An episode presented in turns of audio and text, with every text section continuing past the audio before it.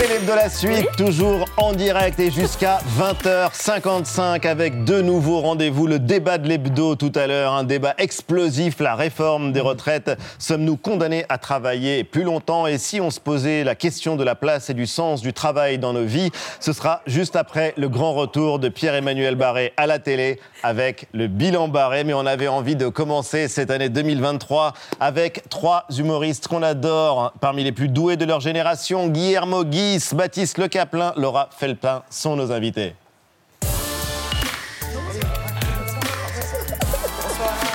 Bonsoir à tous les trois et bienvenue. Salut. Bonne année. On peut vous souhaiter une bonne année ou est-ce... ah, on peut. On peut. À volontiers. Oui, bien sûr, avec plaisir. Avec plaisir. Bah écoutez, bonne année à tous les trois. Merci d'être avec nous.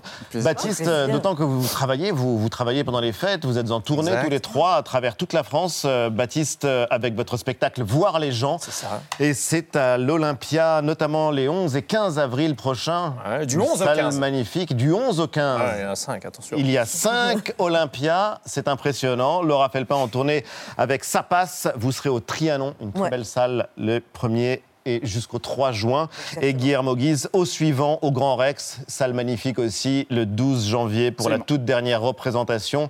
On est ravis de vous recevoir. Vous vous connaissez bien? Oui. Très bien. Oui. oui. Très, trop. Guillermo, nous peut-être un, un peu. Un peu trop. Un peu ouais. Est-ce que vous pouvez vous présenter les uns les autres? Oui. Ah, est-ce qu'on peut... On se veut... Oui, ah, par oui, exemple, Laura Felpin. Bah, Baptiste, Baptiste, qui prend soin de ses cheveux en ce moment, apparemment. Belle ouais. bouclette. Merci. Euh, revanchard, mais sympa. Revanchard sur la vie en général. Oui, sur la vie en général. Voilà. Ouais. C'est vrai que j'ai une revanche à prendre. Mais Laura fait ça très bien, je pense que continue. Et donc, Laura, Guillermo, pour alors, je dirais d'abord euh, la tendresse, mais en même temps... Il dit beaucoup. La pudeur. La tendresse. La tendresse. Et le chic. Et le chic. La tendresse, la pudeur et le chic. C'est pas ça. Ah oui, c'est pas mal. La tendresse, ah oui. la pudeur et le chic. Oui, mais il est drôle, parce que là, il passe pour un mec. C'est le problème. Alors que vous, vous avez une excellente définition de ce qu'est une blague réussie. Ouais. C'est-à-dire, c'est quoi? Il faut que ce soit violent, il faut que ça dénonce. Ah, et euh, j'ai oublié euh, ça, la troisième... C'est dans mon spectacle, ça? Ouais. Euh, J'étais ah. en vacances, j'ai un peu zappé le texte. Et il faut que ce soit absurde aussi. Voilà, ah. exactement. Voilà, il faut que ce soit... Euh... Merci à la personne dans l'oreillette d'Ali. Il, il, il faut présenter Laura. Merci. Quand même, parce que c'est vrai. Laura, alors Laura, c'est vrai, comédienne hors venir. Pair. Ah. Comédienne hors pair, mais attention, ça, quand on dit ça, ça veut dire qu'il n'y a pas de blague. Mais il y a en plus des blagues. Non. Donc ah. elle est très très drôle, très parce très bonne que... comédienne. Et une énergie, et elle maîtrise les réseaux sociaux comme personne. Ah oui, on va le voir. Non, mais à la différence rien de beaucoup, c'est vrai que vous ne racontez pas votre vie, c'est vrai, mais vous interprétez des personnages. Oui, je fais un peu des deux quand même. Je raconte ouais. un petit peu ma vie, mais euh, à travers les personnages. À travers une marquise. Exactement. Par exemple. Ouais. Et euh, d'autres, on va en parler. Voir les gens, c'est le titre de votre euh, spectacle. Explication ?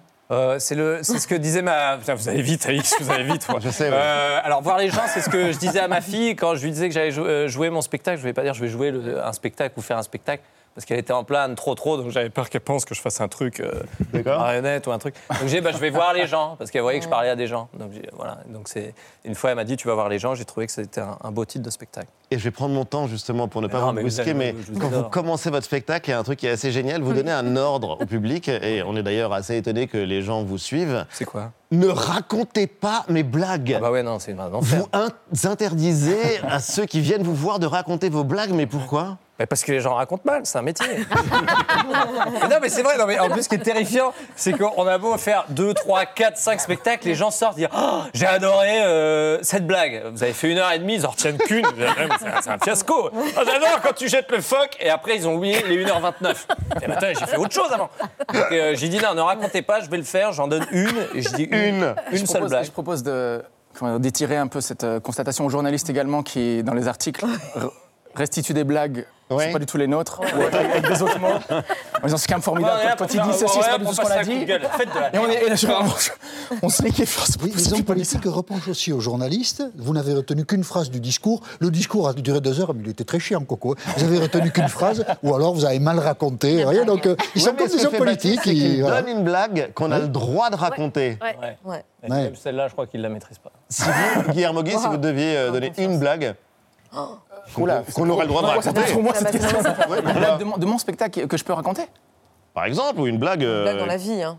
Ouais. Wow, Ali, franchement, non, moi, je, moi, je me faisais une joie. Honnêtement, moi, je vous suis, je vous écoute sur France Inter et tout. Je me dis, je vais eh, me faire interviewer par quelqu'un. On leur donne l'occasion de briller, fois, ils veulent pas briller. Ça, c'est une fois, je me fais interviewer par quelqu'un. Ouais, on avait pas le ballon. C'est un peu de fond. une blague. On, on dirait qu'on s'entend, allez.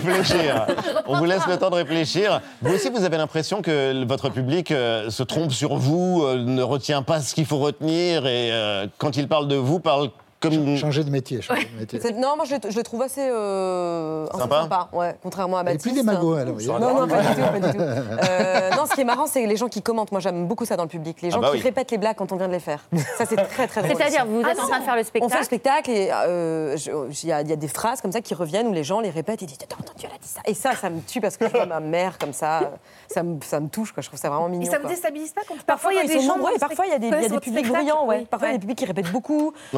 Ou qui, ou qui, vraiment, qui discutent, quoi. Mais mais entre eux et tout. Quoi. Parce qu'on a vu, oui, on a vu une histoire avec Paul Mirabel, je ne sais pas si vous avez ouais. vu ça, c'était la semaine dernière, où ouais, un ouais. journaliste a assisté à son spectacle, il a été surpris parce qu'il ne connaissait pas le spectacle de Paul, ouais. et il y avait des gens dans la salle qui connaissaient le spectacle par, par cœur, cœur et qui précédaient le truc et qui disaient « Allez, fais-nous le sketch, Jean tel et tout ça ». En même temps, Paul, il ne dit pas grand-chose sur scène. Quoi. Le, le, le, le temps que... C'est plus facile avec Il a plus ou moins une page. Ouais. Non, mais plus sérieusement, c'est pour ça que... C'est vrai, on l'adore. Non, mais plus sérieusement, c'est pour ça que vous ne voulez pas qu'il y ait de diffusion de vos spectacles, notamment sur les réseaux. Ouais, c'est pas ça, mais sur les réseaux, effectivement, s'il si y a une blague où la punchline, c'est vraiment le moment où et puis oui. que tout le monde la connaît. Mais en général, on n'a pas, enfin, avec tout le respect que j'ai pour, pour nous, on n'a pas, le, on n'est pas Muriel Robin ou dont oui. les gens connaissent tous les sketchs par cœur et des trucs comme ça. Oui, non, non, c'est surtout pas encore, Baptiste, quoi. Euh, ouais. Laura, elle a, elle a encore. Baptiste, euh, pour l'imiter, base, il mais... faut d'abord être un sportif professionnel. Il faut, euh, c'est vrai, cardio, maîtriser ouais. beaucoup, beaucoup de choses et notamment le talent pour imiter les animaux. On va en parler ah. juste après. Baptiste, Guillermo, Laura, on vous retrouve juste après Vue.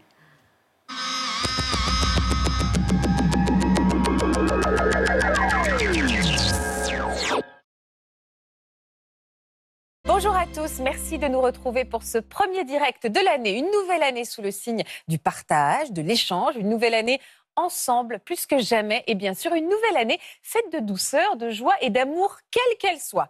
Ain't no sunshine when she's gone. Dum, dum, dum, dum. There's not one when she's away. Dum, dum, dum, dum, dum. Un nouveau record météo vient d'être annoncé, un de plus. deux mille vingt-deux est l'année la plus chaude jamais enregistrée en France. quatorze degrés et demi de moyenne. Des géants de glace millénaires toujours plus fragiles et pour beaucoup déjà condamnés à disparaître d'ici deux mille cent. Selon une récente étude scientifique, si la hausse des températures reste limitée à un virgule cinq degré Celsius, cinquante pour cent des glaciers auront fondu à travers le monde. La disparition de ces glaciers engendrerait une hausse du niveau des océans de quinze centimètres selon le pire scénario, rayant de la carte certains territoires. Battus par les flots, soufflés par des vents à cent soixante kilomètres heure, cette jetée n'a pas résisté et s'est écroulée. Nous sommes à Santa Cruz, en Californie. Une partie de la ville est submergée par les vagues, les rues transformées en torrents. Certains habitants se sont enfuis in extremis. Nous avons construit un réseau de satellites pour arrêter les catastrophes naturelles. Si quelqu'un dissimule une défaillance du système, ça peut déclencher des catastrophes climatiques sur toute la surface du globe. C'est pire que ce qu'on imaginait. La Californie reste en état d'alerte. Toute la côte est balayée par cette tempête, ce que les météorologues appellent une bombe cyclonique.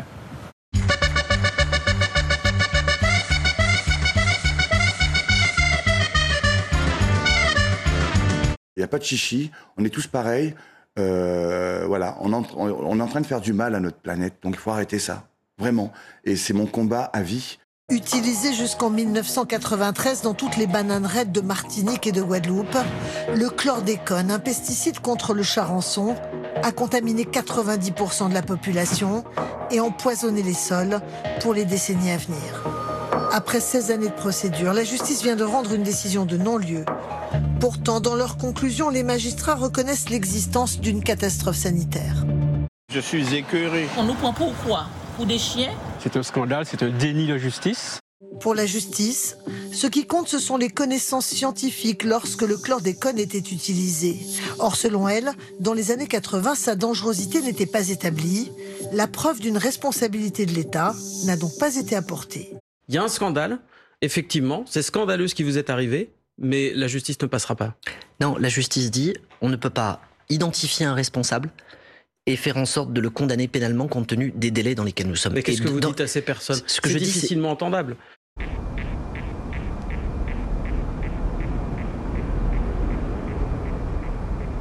Un signe que la crise du monde de la santé est profonde. Emmanuel Macron présente ses vœux pour la première fois au personnel hospitalier et libéraux. Le diagnostic est posé. C'est l'épuisement personnel et collectif, le sentiment parfois de perte de sens qui s'est installé et le sentiment au fond de passer d'une crise à l'autre. Et alors qu'on venait même de sortir du Covid, de, de réaffronter des crises à nouveau et de ne jamais sortir en quelque sorte de, de ce jour de crise sans fin.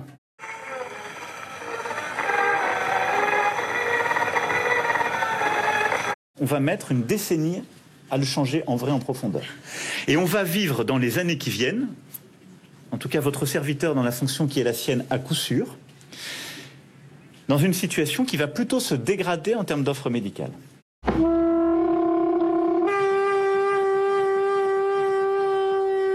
Une tenue réfléchie et réfléchissante, devenue symbole de la contestation. Gilet jaune. Oui. B F M T V, en gros... C'est euh, un projecteur sur l'actualité. L'actualité, on ne la choisit pas, elle, elle, est, elle, est, elle est devant vous. Si, si, si. si. Non, Patrick. Si, vous la choisissez. Non, la, la, les gilets jaunes, ils existent. Oui, mais vous ne faites pas les mêmes choix que CNews, que L C I, ah, bien sûr, que le concurrent, et cetera. Donc il y a des choix. Euh, y a, Comme dans toutes les rédactions. Oui, mais des choix qui sont... Les antennes. Euh, non, des choix de radio, de télé généralistes. Non, la, la, L C I fait un choix de faire, grosso modo, que de l'Ukraine. Mmh. Euh, CNews fait un choix de faire que de la... Comment dire ? De l'opinion ? Du débat d'opinion ? Allô ? Le président de la République vient de dire qu'au-delà de deux cent quatre-vingts euros le mégawattheure, je peux renégocier mon contrat. Le problème, c'est que c'est impossible. Ce qu'a dit M. Macron ne repose sur aucune base légale. Un prix du mégawattheure plafonné à deux cent quatre-vingts euros pour les entreprises de moins de dix salariés. Le gouvernement vient de passer un accord avec les fournisseurs d'électricité. Le H intellectuel qui a réveillé nos consciences en proclamant... Indignez-vous. Stéphane Hessel. Bienvenue dans Cosmic Love, le premier dating show basé sur l'astrologie, qui va suivre l'aventure de quatre femmes célibataires, bien décidées à s'en remettre aux astres pour trouver l'amour.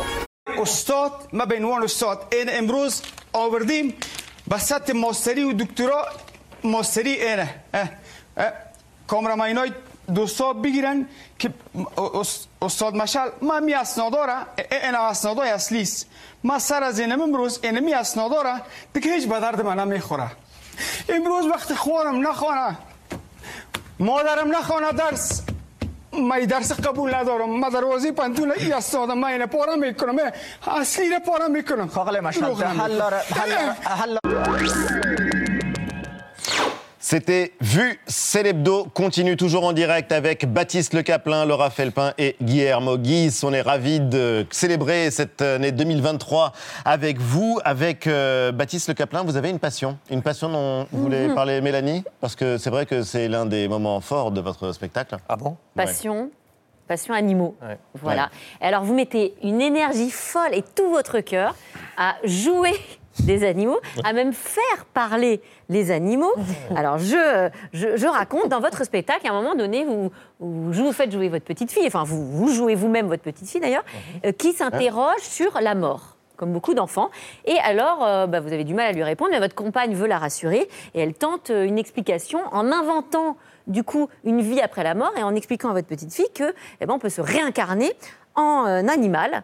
Alors bon, vous, on voit que vous avez un petit doute sur cette explication euh, et en fait, euh, bah, votre, votre argumentaire que vous donnez est euh, irréfutable. Mais c'est vrai que si les humains se réincarnaient vraiment en animal, il y aurait un petit peu plus de malice, ne serait-ce qu'en cas d'attaque, parce qu'on a tous vu des documentaires animaliers, on saurait quoi faire, tu vois. Vite les gazelles, les gazelles, courez, courez les gazelles, il y a un tigre. Oh, oh la gazelle là, oh, oh, oh, oh la gazelle qui vient de se réincarner là, cours. Alors déjà la gazelle qui vient de se réincarner, avant elle avait un prénom, c'était Christopher. Je veux savoir déjà, c'est quoi mon prénom de gazelle ? Ton prénom de gazelle, c'est... Quoi, quoi, quoi ? C'est nul à chier. Cours, sinon tu vas te faire bouffer. Je ne vais pas courir, j'ai la flemme, d'accord ? Oh, le tigre est juste derrière toi. T'inquiète pas, j'ai pensé à un truc de quand j'étais humain, j'ai ramené ça avec moi. Petit laser ! La tigre, il fait, putain, ça m'en fout. Ça m'en fout, ça m'en fout, ça m'en fout. Tu vois, un matin, un doc, je me suis dit que ça pourrait servir. Putain, je l'aurais, hein. Je l'aurais, je l'aurais, je l'aurais, je l'aurais. Et la preuve que ça fonctionne... Merde, il n'y a plus de pile. se regarder. Ah, vous êtes dur avec vous, c'est, c'est un calvaire pour vous de vous regarder. On dirait que j'aime bien regarder une blague que j'ai faite cent onze fois. Je serais quand même le dernier des cons à faire. Hein, c'est génial. Hein. Ah, vous faites quand même bien la gazelle, ah, mais, mais vous, oui, vous oui, je le fais bien. Ah, bah, ouais. Qui, qui le fait d'autre à part moi? Je suis le seul à le faire. Une inspiration quand même, les animaux. Une inspiration, ça vous permet le jeu scénique aussi. On voit ça. Vous oui, non, ça me permet oui. la dépense, et parce que j'ai vu des, des gens très bien le faire à, à l'époque aussi, euh, quand j'étais jeune spectateur. Mais c'est parce que je suis fasciné par les, les dessins animés. Les Disney, les Pixar, je suis, je suis né, euh, et encore avec mes filles, je jubile en train de, de regarder Le Roi Lion, des trucs comme ça. Enfin, c'est, c'est magnifique de voir des animaux parler. Et du coup, ça vous inspire, c'est ça? Oui, ouais, parce qu'il y a bien, c'est que les animaux, ils ne peuvent pas vous attaquer en procès derrière. C'est ça, passe condition. Tranquille. Et vous, Laura Felpin, vous avez un spectacle aussi qui cartonne, une tournée à guichet fermé, et je le disais, vous racontez moins votre vie que beaucoup d'autres humoristes, mais vous interprétez une galerie de personnages. Alors, ça va d'une influenceuse à une marquise, ça va d'une vendeuse de cosmétiques à une vieille dame qui plonge dans ses souvenirs. Là, pour le coup, comment est-ce que vous les choisissez ? Oh, c'est quand même des gens de la vraie vie en général. Enfin, euh, je fais une sexagénaire à un moment donné qui textote, c'est vraiment ma maman, par exemple. Enfin, c'est ouais. la source première d'inspiration. Bonjour maman. Bonjour maman.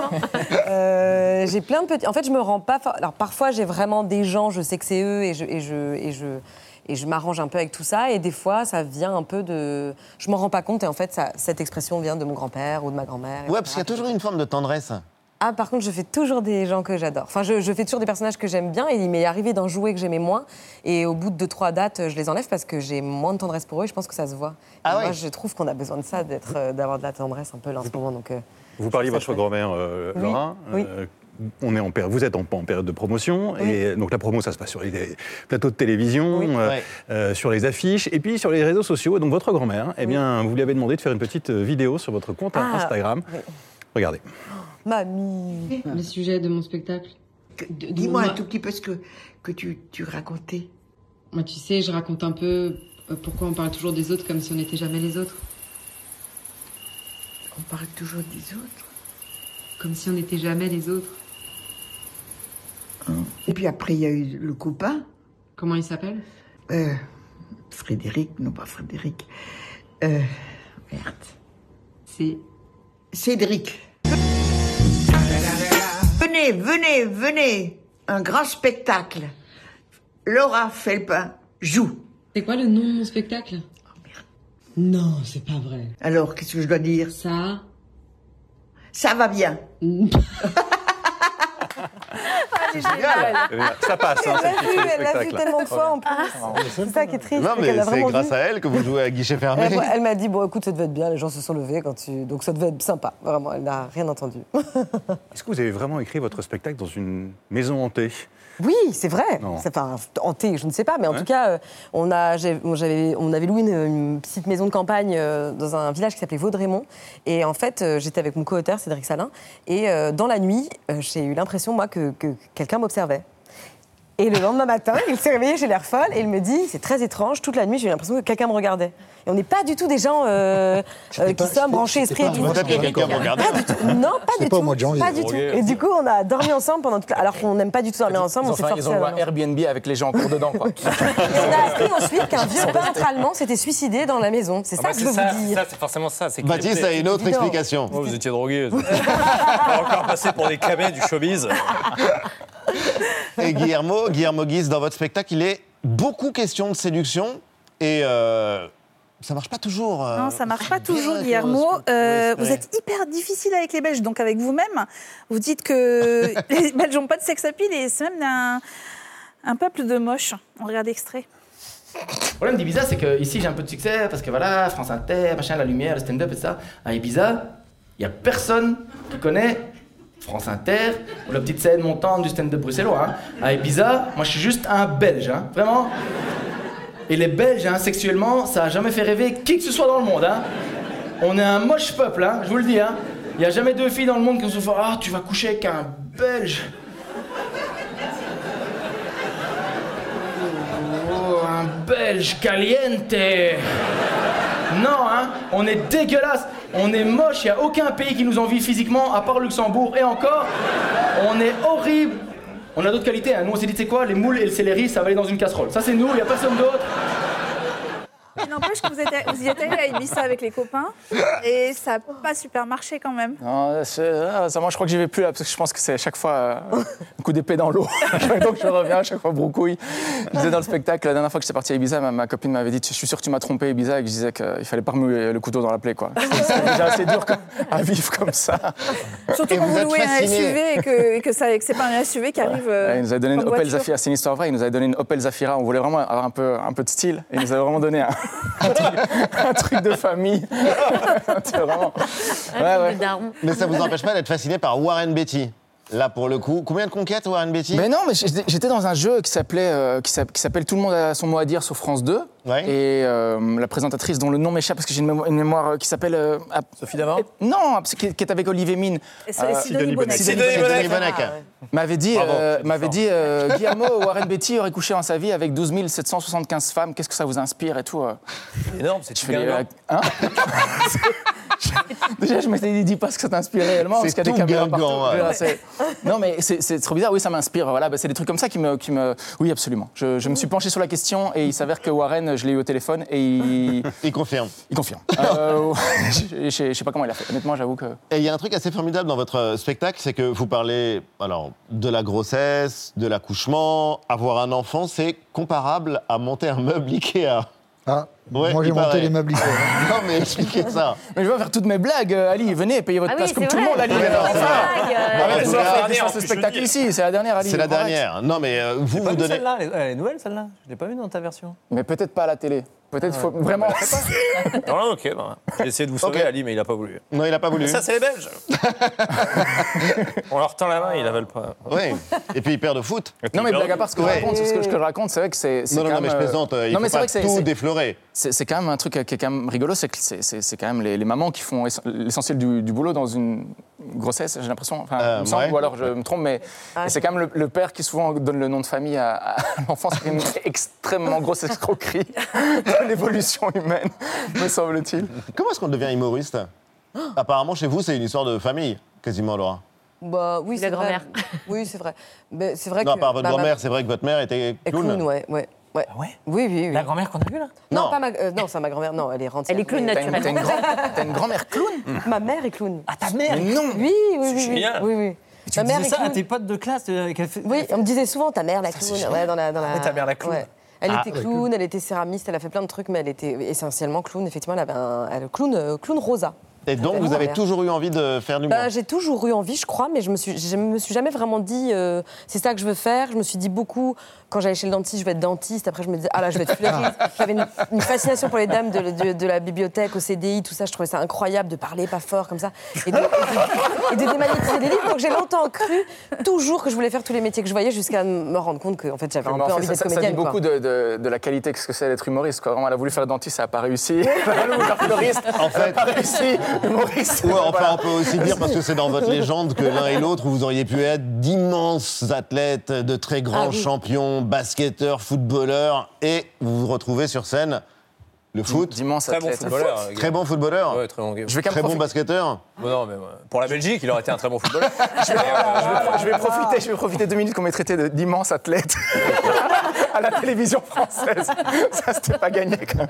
Merci, Ali. Si, ça me touchait énormément. Ouais, quand j'étais petit. Quand non, j'étais mais tenu. C'est Dry January et c'est assez amusant parce que dans vos spectacles, en tout cas, Baptiste et Guillermo, vous revenez pas mal sur la question de l'alcool. Vous, vous êtes un spécialiste, même. Euh, vous êtes autorigide. Oui, vous savez l'alcool. Très bien gérer la gueule de bois. Oui. Ah oui, tout à fait, tout à fait. Mais non, tout à fait. Mais c'est vrai que j'ai une expérience... Je sais pas si c'est une bonne chose d'avoir une, une si grande expérience dans des gueules de bois. Je pense que ça... Ce soit... Mais par contre, je me calme. Je dois vous dire, Ali... Ah. C'est, c'est, c'est fini. Voilà, j'ai passé la quarantaine. Maintenant, je pense que je me suis rangé des mobilettes et ouais. je, suis, euh, je, je vais vers la pente descendante euh, de la mort. Voilà, doucement, sans alcool. Voilà, et, et bonne soirée à tous. En tout cas. Alors.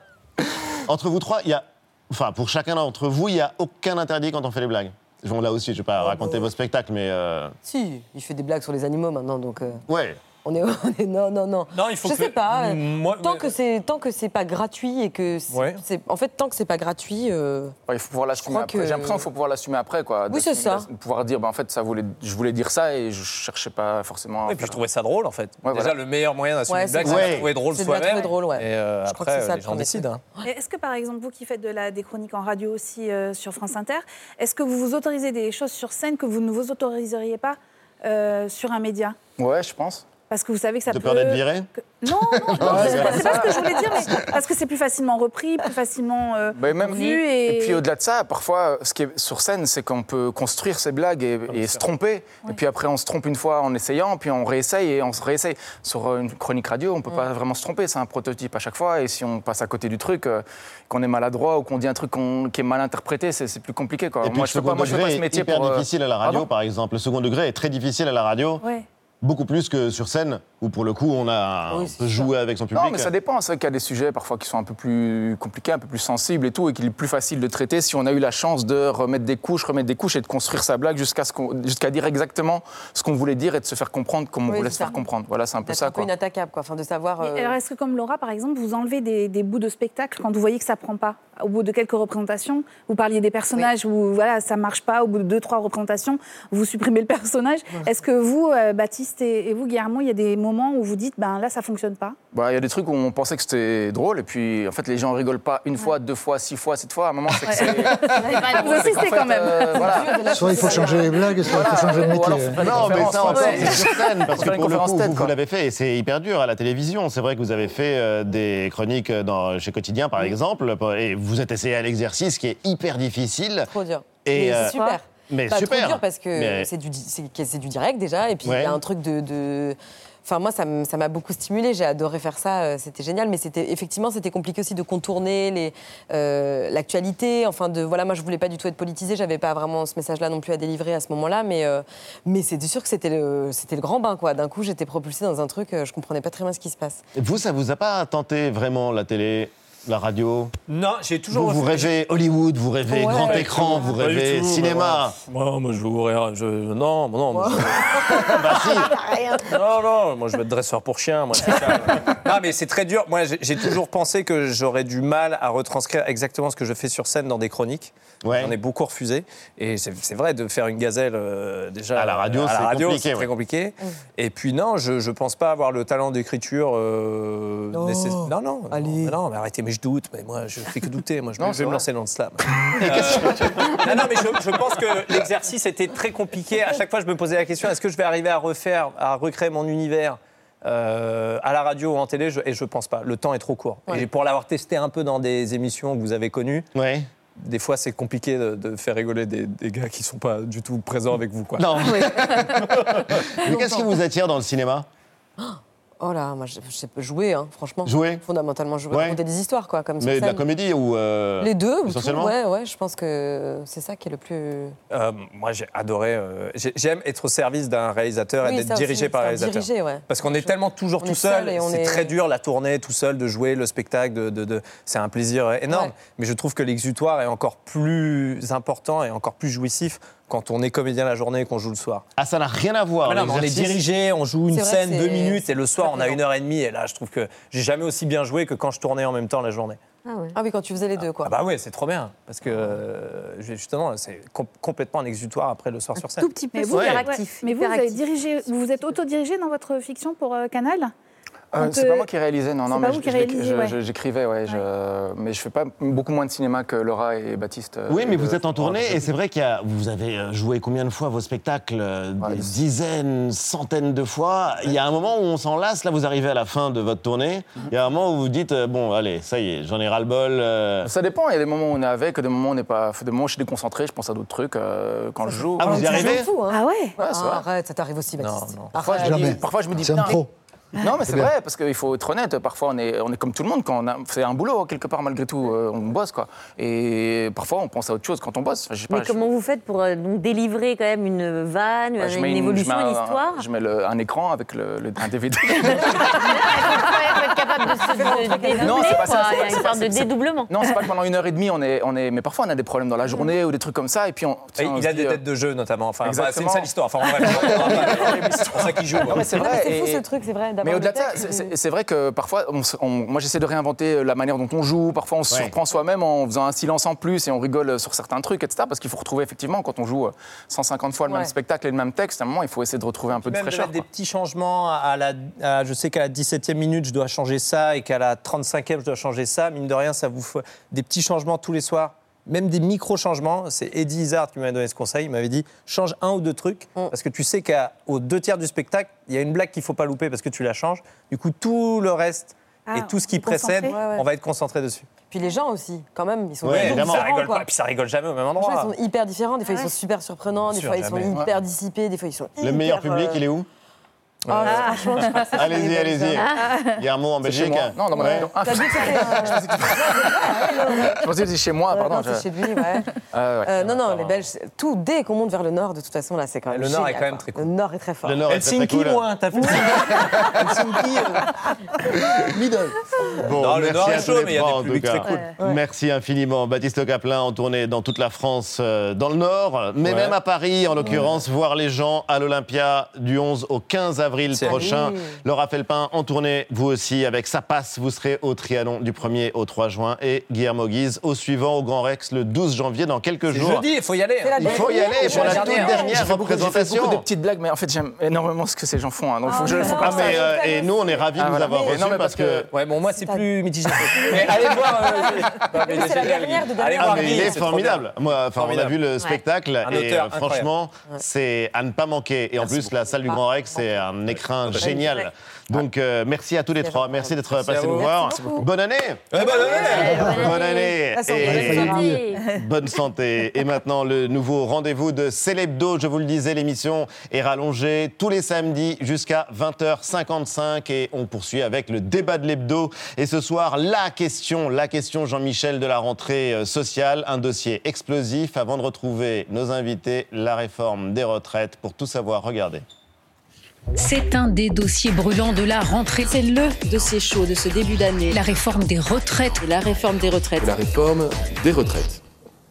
Le gouvernement ne devrait pas aller au-delà de quarante-quatre années de cotisation. Cette réforme, elle vise à ce que pour nos parents et nos grands-parents, on puisse préserver leur pension de retraite. Une retraite minimum à mille deux cents euros. mille deux cents, c'est le minimum. Pour tout le monde. Mais évidemment. Notre système des retraites n'est plus équilibré dans la durée. Il faut donc le réformer. On veut nous forcer à travailler plus longtemps. Cette réforme, humainement, elle est abjecte. Les Français n'en peuvent plus de ces usurpations du pouvoir. Déjà, jusqu'à soixante, ça va être dur. Mais soixante-cinq ans, ça sera beaucoup trop long. soixante-cinq ans, c'est pas un totem. J'ai dit à la Première ministre qu'elle avait réalisé un exploit. Ça faisait douze ans que l'ensemble des organisations syndicales dans ce pays ne s'étaient pas unies contre une réforme. On vit dans une société qui est terriblement fracturée. Mettre ce sujet-là euh, à l'avant-plan, c'est, c'est à la limite de, de la provocation et de la maladresse, et sans doute des deux. La réforme des retraites indispensable pour les uns, injuste pour les autres. Sommes-nous condamnés à travailler plus longtemps ? Et si on se posait aussi la question de la place et du sens du travail dans nos vies ? On ouvre le débat ce soir avec nos deux invités, deux économistes, deux points de vue opposés, Jean-Marc Daniel et Mickaël Zemmour, sont dans Célèbdo.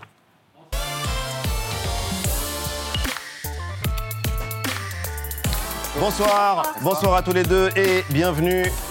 Venez vous installer. Mickaël Zemmour, vous êtes enseignant-chercheur à Paris un, chercheur associé à Sciences Po. Jean-Marc Daniel, vous êtes économiste, professeur émérite à l'E S C P Business School. Merci de participer à ce premier débat de l'hebdo. Vous êtes bien installés tous les deux. Tout va bien. Tout va bien, tout va bien. En attendant mardi, en attendant de connaître les contours de la réforme des retraites, et on avait envie de confronter vos points de vue justement pour essayer de s'emparer de ce sujet qui est extrêmement compliqué. On a parlé d'un objet euh, politique non identifié. D'abord, réforme indispensable ou pas ? C'est moi qui commence ? Allez-y. Eh bien, je crois que la réforme est indispensable. Alors, dans le contenu et dans le détail, on ne la connaît pas encore. Et puis, normalement, le gouvernement va négocier avec les organisations syndicales. Mais je crois que derrière la réforme, il y a trois problèmes à résoudre. Le premier problème, c'est l'équilibre financier. Mais je ne pense pas que ce soit le problème majeur. Parce que euh, le système de retraite est déjà largement subventionné par l'État. Et d'une certaine façon, l'État pourrait euh, redistribuer, repartager la C S G qui finance en partie les retraites, en partie les allocations familiales, pour arriver à l'équilibre. Et donc, euh, le problème financier est plus général sur les finances publiques que sur le système de retraite en tant que tel. Oui. Le deuxième élément, c'est qu'il y a quand même dans ce pays un problème de démographie, c'est-à-dire le nombre de gens qui travaillent par rapport au nombre de gens qui sont à la retraite est en train de diminuer. Et donc, il euh, y, a, y a moins de ressources potentielles, parce que les ressources, elles viennent euh, au niveau des retraites, mais au niveau de l'ensemble du pays, elles viennent de la quantité de travail et de l'efficacité du travail.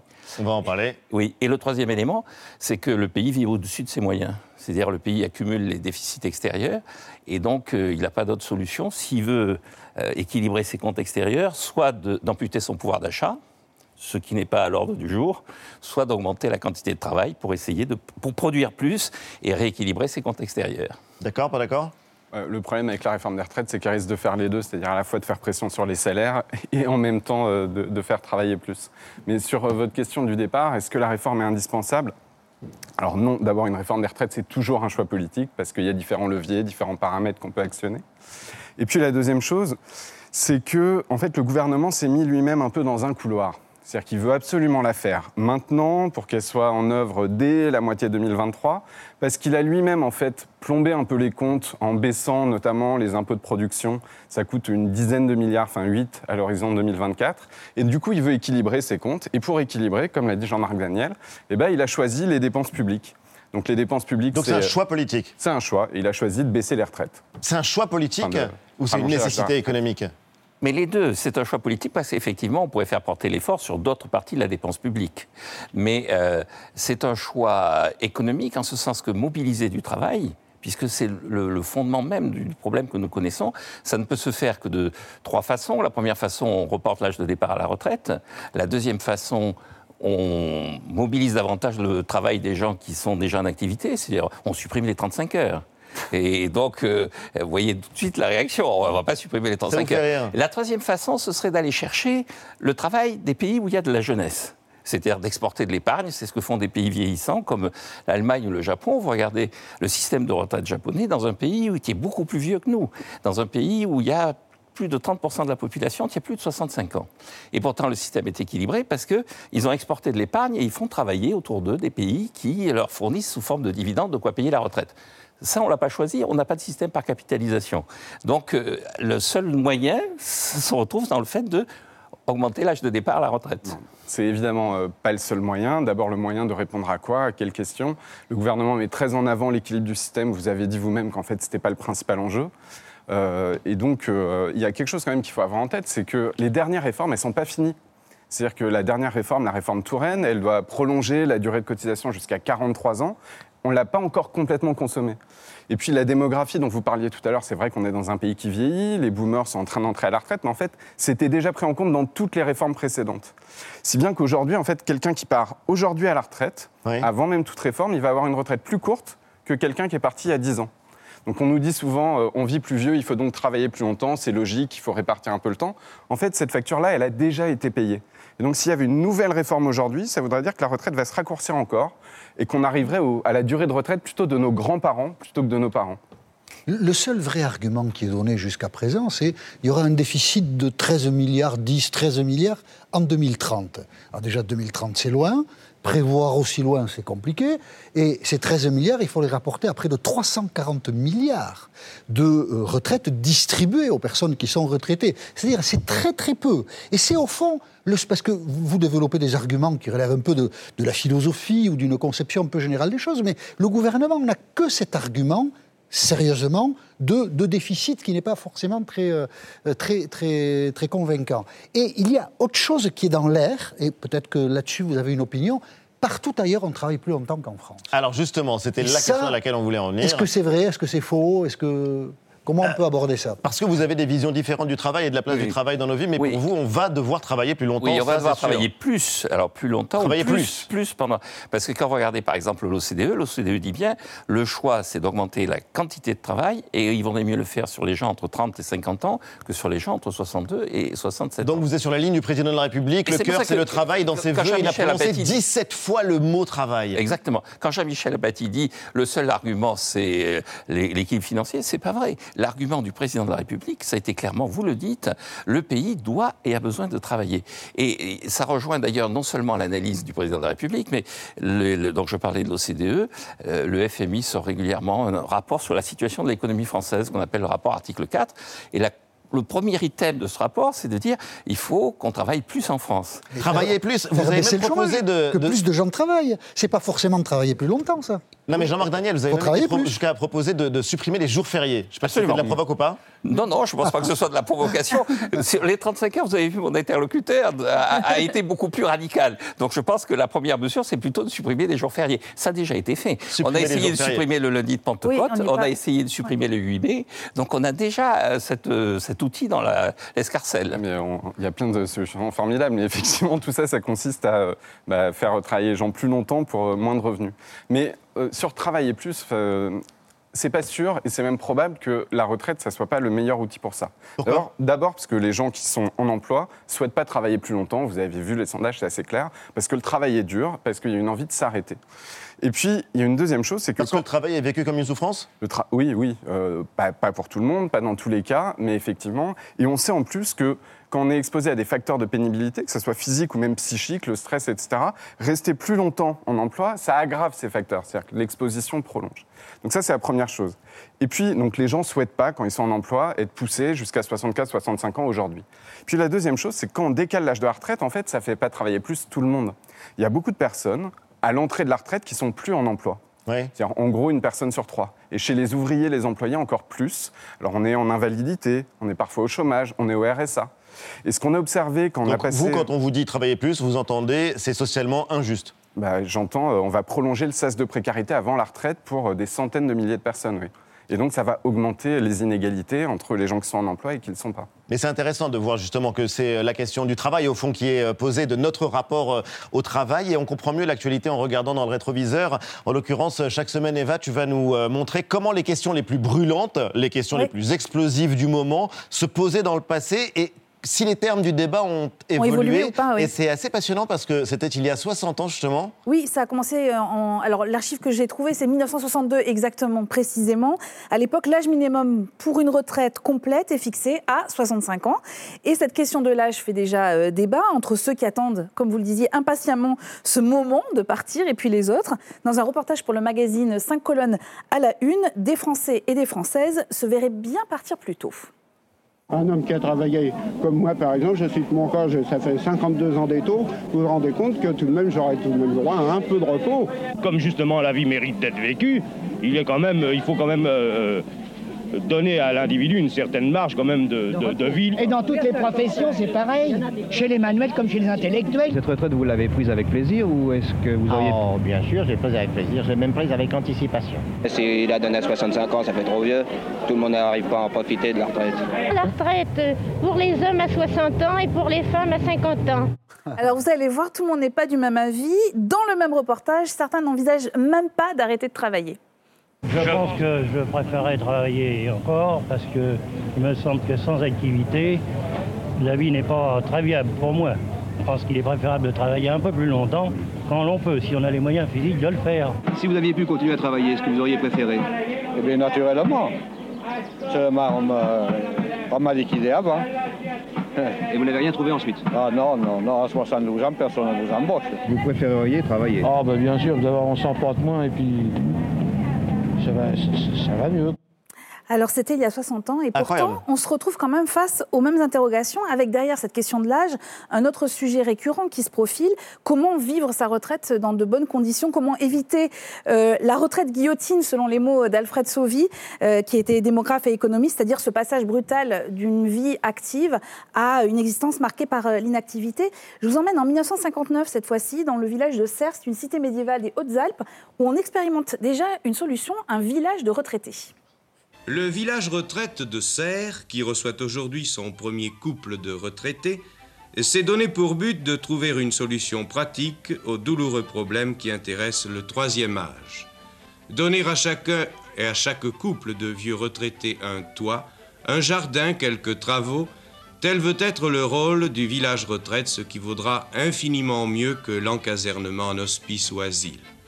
Au moment où l'évolution de la technique, du progrès social, de l'automation, tend à éliminer du secteur actif un plus grand nombre d'hommes et de femmes, le problème de la situation matérielle et morale des personnes âgées devient plus aigu. Parmi les nombreuses solutions, celle du village de Serres méritait une attention toute particulière, ce village des Hautes-Alpes qui est devenu en quelques mois, pour de nombreux couples de vieux retraités de toute une région, l'assurance d'une fin de vie heureuse. Mickaël Zemmour, une fin de vie heureuse, on vient d'entendre. Est-ce que forte, dans ouais. ce débat sur les retraites, marqué par des chiffres, des statistiques, des perspectives économiques, on n'a pas oublié aussi de poser une question, alors qu'il y a un brin philosophique, mais qui est aussi très politique, à savoir la question du bonheur. Ne plus être actif dans la société, ça ne veut pas dire disparaître. Euh, il faut, il est légitime de vouloir bien vivre et de continuer à profiter du temps après soixante-cinq ans et dans cette période-là. Ouais, alors c'est tout à fait vrai. Après, nous, on est économistes, donc par des formations, on parle chiffres. Oui. Mais ce qui est sûr, c'est que la retraite, elle a changé d'abord par rapport à cette époque. Elle est effectivement beaucoup plus longue. La plupart des gens l'atteignent, ce qui n'était pas le cas au tout début, hein, à l'époque, quand vous en parliez. Et il y a une question du sens qu'on donne à la retraite. Est-ce qu'il faut vraiment attendre de ne plus pouvoir rien faire pour prendre sa retraite ? C'est ça la question. Est-ce que tant qu'on peut encore travailler un peu, il faut rester sur le marché du travail ? Ou alors est-ce que passé un certain âge, on a le droit au repos, même si on est encore en bonne santé, ce qui est le cas aussi d'autres personnes qui arrivent à soixante-deux ans. Qu'est-ce que vous lui répondez euh, justement à cette question du bonheur, à la question du sens qu'on donne euh, à la fin de sa vie ? Oui, alors c'est, définir le bonheur et tout ça, c'est compliqué. Oui, parce mais que, non, non, est-ce mais... que c'est pas la question qui euh, finalement fait écran ? Oui, oui. La mais question je... qui est en deuxième rideau qu'on ne pose pas ? Oui, absolument. Mais si vous voulez, d'ailleurs, c'est ce que... Alors, je vais citer un autre économiste, qui est Paul Krugman, qui... Euh, alors, il y a américain, un, dé- un des prix Nobel américain, qui dit, voilà, le, le, le, la France, quand Emmanuel Macron a été élu, avait le même, euh, la même production que la Californie. Et là, il se représente, et la Californie a quinze pour cent de plus en production que la France. Elle a augmenté son revenu de quinze pour cent. Et donc, euh, la France, quelque part, est, est en retard sur la Californie. Il ne dit pas du tout. En Californie, les gens n'arrêtent pas de travailler, ils sont stressés. Les Français, ils acceptent euh, d'avoir un faible pouvoir d'achat à condition d'avoir du temps libre. Et il dit, les Français préfèrent aller au musée que d'aller dans l'atelier. La question, c'est caricatural. La question, c'est effectivement, les Français sont prêts à sacrifier du pouvoir d'achat pour avoir davantage de temps libre. Est-ce qu'ils veulent vraiment aller dans le musée ou est-ce qu'ils ont envie d'avoir, au contraire, et le pouvoir d'achat et la retraite. Alors, ensuite, la deuxième remarque que je ferai, et donc je pense qu'ils veulent les deux. Or, les deux ne sont pas conciliables. La deuxième remarque que je ferai... C'est ça, les deux ne sont pas conciliables, conciliables pour vous. Oui. La deuxième remarque non, mais que je ferai... c'est terrible comme aveu. Et la seule façon de le concilier, ce serait d'augmenter l'efficacité de l'appareil productif, ce qu'on appelle la productivité. Or, la productivité n'est pas au rendez-vous. C'est d'ailleurs les raisons pour lesquelles la plupart des autres pays autour de nous reportent l'âge de départ à la retraite. En Italie, on a reporté l'âge de départ à la retraite en disant, écoutez, il n'y a plus de productivité dans ce pays, donc il va falloir travailler davantage. Et donc, on a reporté l'âge de départ à la retraite. Jean-Michel, puis euh, Mickaël Zemmour. Dans ce pays qui a une, une conscience de, de l'histoire, des acquis sociaux, des droits conquis euh, souvent par des luttes, on a constaté que quand Emmanuel... On l'a constaté, on l'a tous senti, et des sondages l'ont dit. Quand Emmanuel Macron, pendant sa campagne présidentielle, a dit « on va reculer l'âge de départ à la retraite », ça a été mal vécu par beaucoup de gens. Peu importe ce qu'on fait de la retraite et de la relation au travail, c'est l'acquis social qui est remis en cause, qui a du mal à passer. Ça, c'est de la psychologie politique. C'est pas la recherche du bonheur, c'est on a ce droit-là, et je pense que beaucoup de gens sont attachés à ce que l'âge légal ne bouge pas, parce que beaucoup partent après l'âge légal, concrètement. Quand la réforme Touraine sera terminée, quand on aura additionné tous les trimestres nécessaires pour partir à la retraite, quelqu'un qui aura commencé à travailler à vingt ans ne pourra pas partir avant soixante-trois ans. Et l'âge moyen de départ à la retraite, je crois que c'est plus de soixante-quatre ans.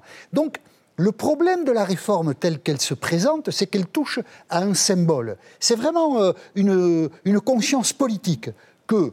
céder ça, alors que tant de choses ont été cédées, c'est céder trop. Et c'est ça qui rend la réforme difficile. Inconciliable, ce sont des choix de vie différents, en l'occurrence, comme le disait Jean-Marc Daniel ?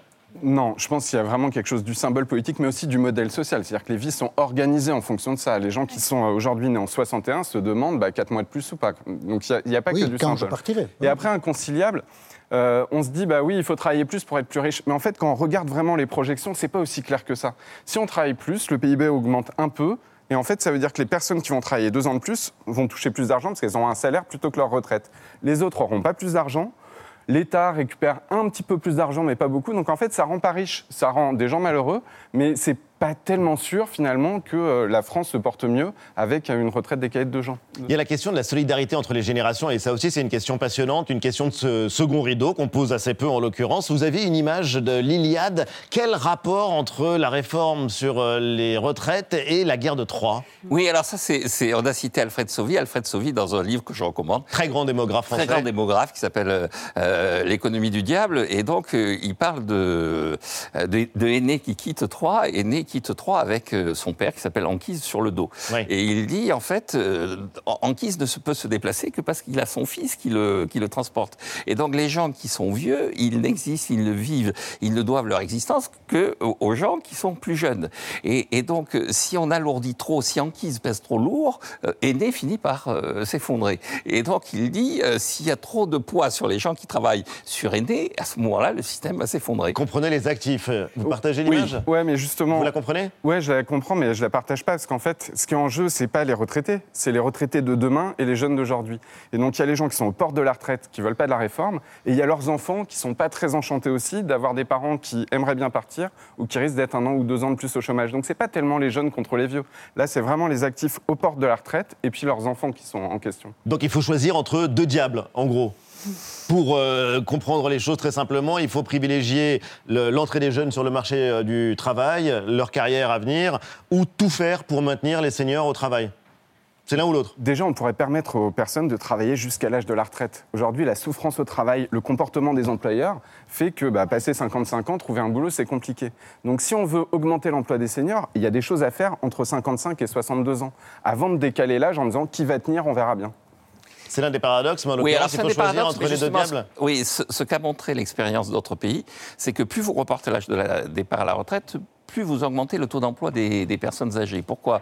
Parce que quand vous avez l'âge de départ à la retraite à soixante ans et que vous avez quelqu'un qui a cinquante-huit ans, la plupart des entreprises disent « Bon, ben, écoutez, pendant, pendant deux ans, on va, on va attendre qu'il puisse partir à la retraite. » Si vous lui dites « Non, son départ à la retraite, c'est à soixante-sept ans », vous dites « Entre cinquante-huit et soixante-sept ans, je vais le former, je vais adapter le type de travail que je peux lui donner de façon à pouvoir effectivement utiliser les années qui viennent, qui seront plus longues que les années précédentes. » Alors, il y a des études en particulier sur la Suède où c'est assez spectaculaire, la remontée du taux d'emploi emploi des seniors lié au, au report de l'âge de départ à la retraite. Ça vous fait sourire ? Oui, ça me fait sourire parce que c'est un effet que connaissent bien les, les économistes. Ils disent c'est l'effet horizon, vous décalez l'horizon, tout le monde se décale. Et en fait, en France, on a eu l'expérience, on a décalé la retraite de soixante à soixante-deux ans et c'est pas ce qu'on a constaté. Les personnes qui étaient en emploi sont restées en emploi, les personnes qui étaient hors de l'emploi sont restées hors de l'emploi plus longtemps et les employeurs n'ont absolument pas adapté leur comportement ou alors à la marge, vous le voyez dans les stats, mais globalement, c'est pas ça qui s'est passé. Je suis assez d'accord, c'est qu'on n'est pas allé assez loin. Si on est avéré, si on était allé à soixante-cinq ans, pour ne pas être soixante-cinq ans, immédiatement, il y aurait eu un impact. Très bonne conclusion. soixante-huit pour cent des Français sont favorables à... sont, sont contre la réforme. Ah, oui. En l'occurrence, vous pensez l'un et l'autre que cette réforme verra le jour, en un mot ? Je suis un peu inquiet parce que le gouvernement est assez fluctuant dans ses, dans ses façons de gérer le pays. C'est et pas dossiers. La première réforme des retraites qui ne serait pas appliquée. Oui. Bon, bah écoutez, on verra ça. On suivra ça. Ouais. On suivra ça. Merci infiniment à tous Merci les deux, en tout cas. Merci d'avoir participé à ce premier débat de l'hebdo. Et un nouveau rendez-vous maintenant dans l'émission. Tous les samedis à vingt heures cinquante, je vous le disais, Pierre-Emmanuel Barré nous rejoindra en plateau pour le bilan Barré. L'actualité revue et corrigée par Pierre-Emmanuel Barré. Et il vaut mieux se préparer.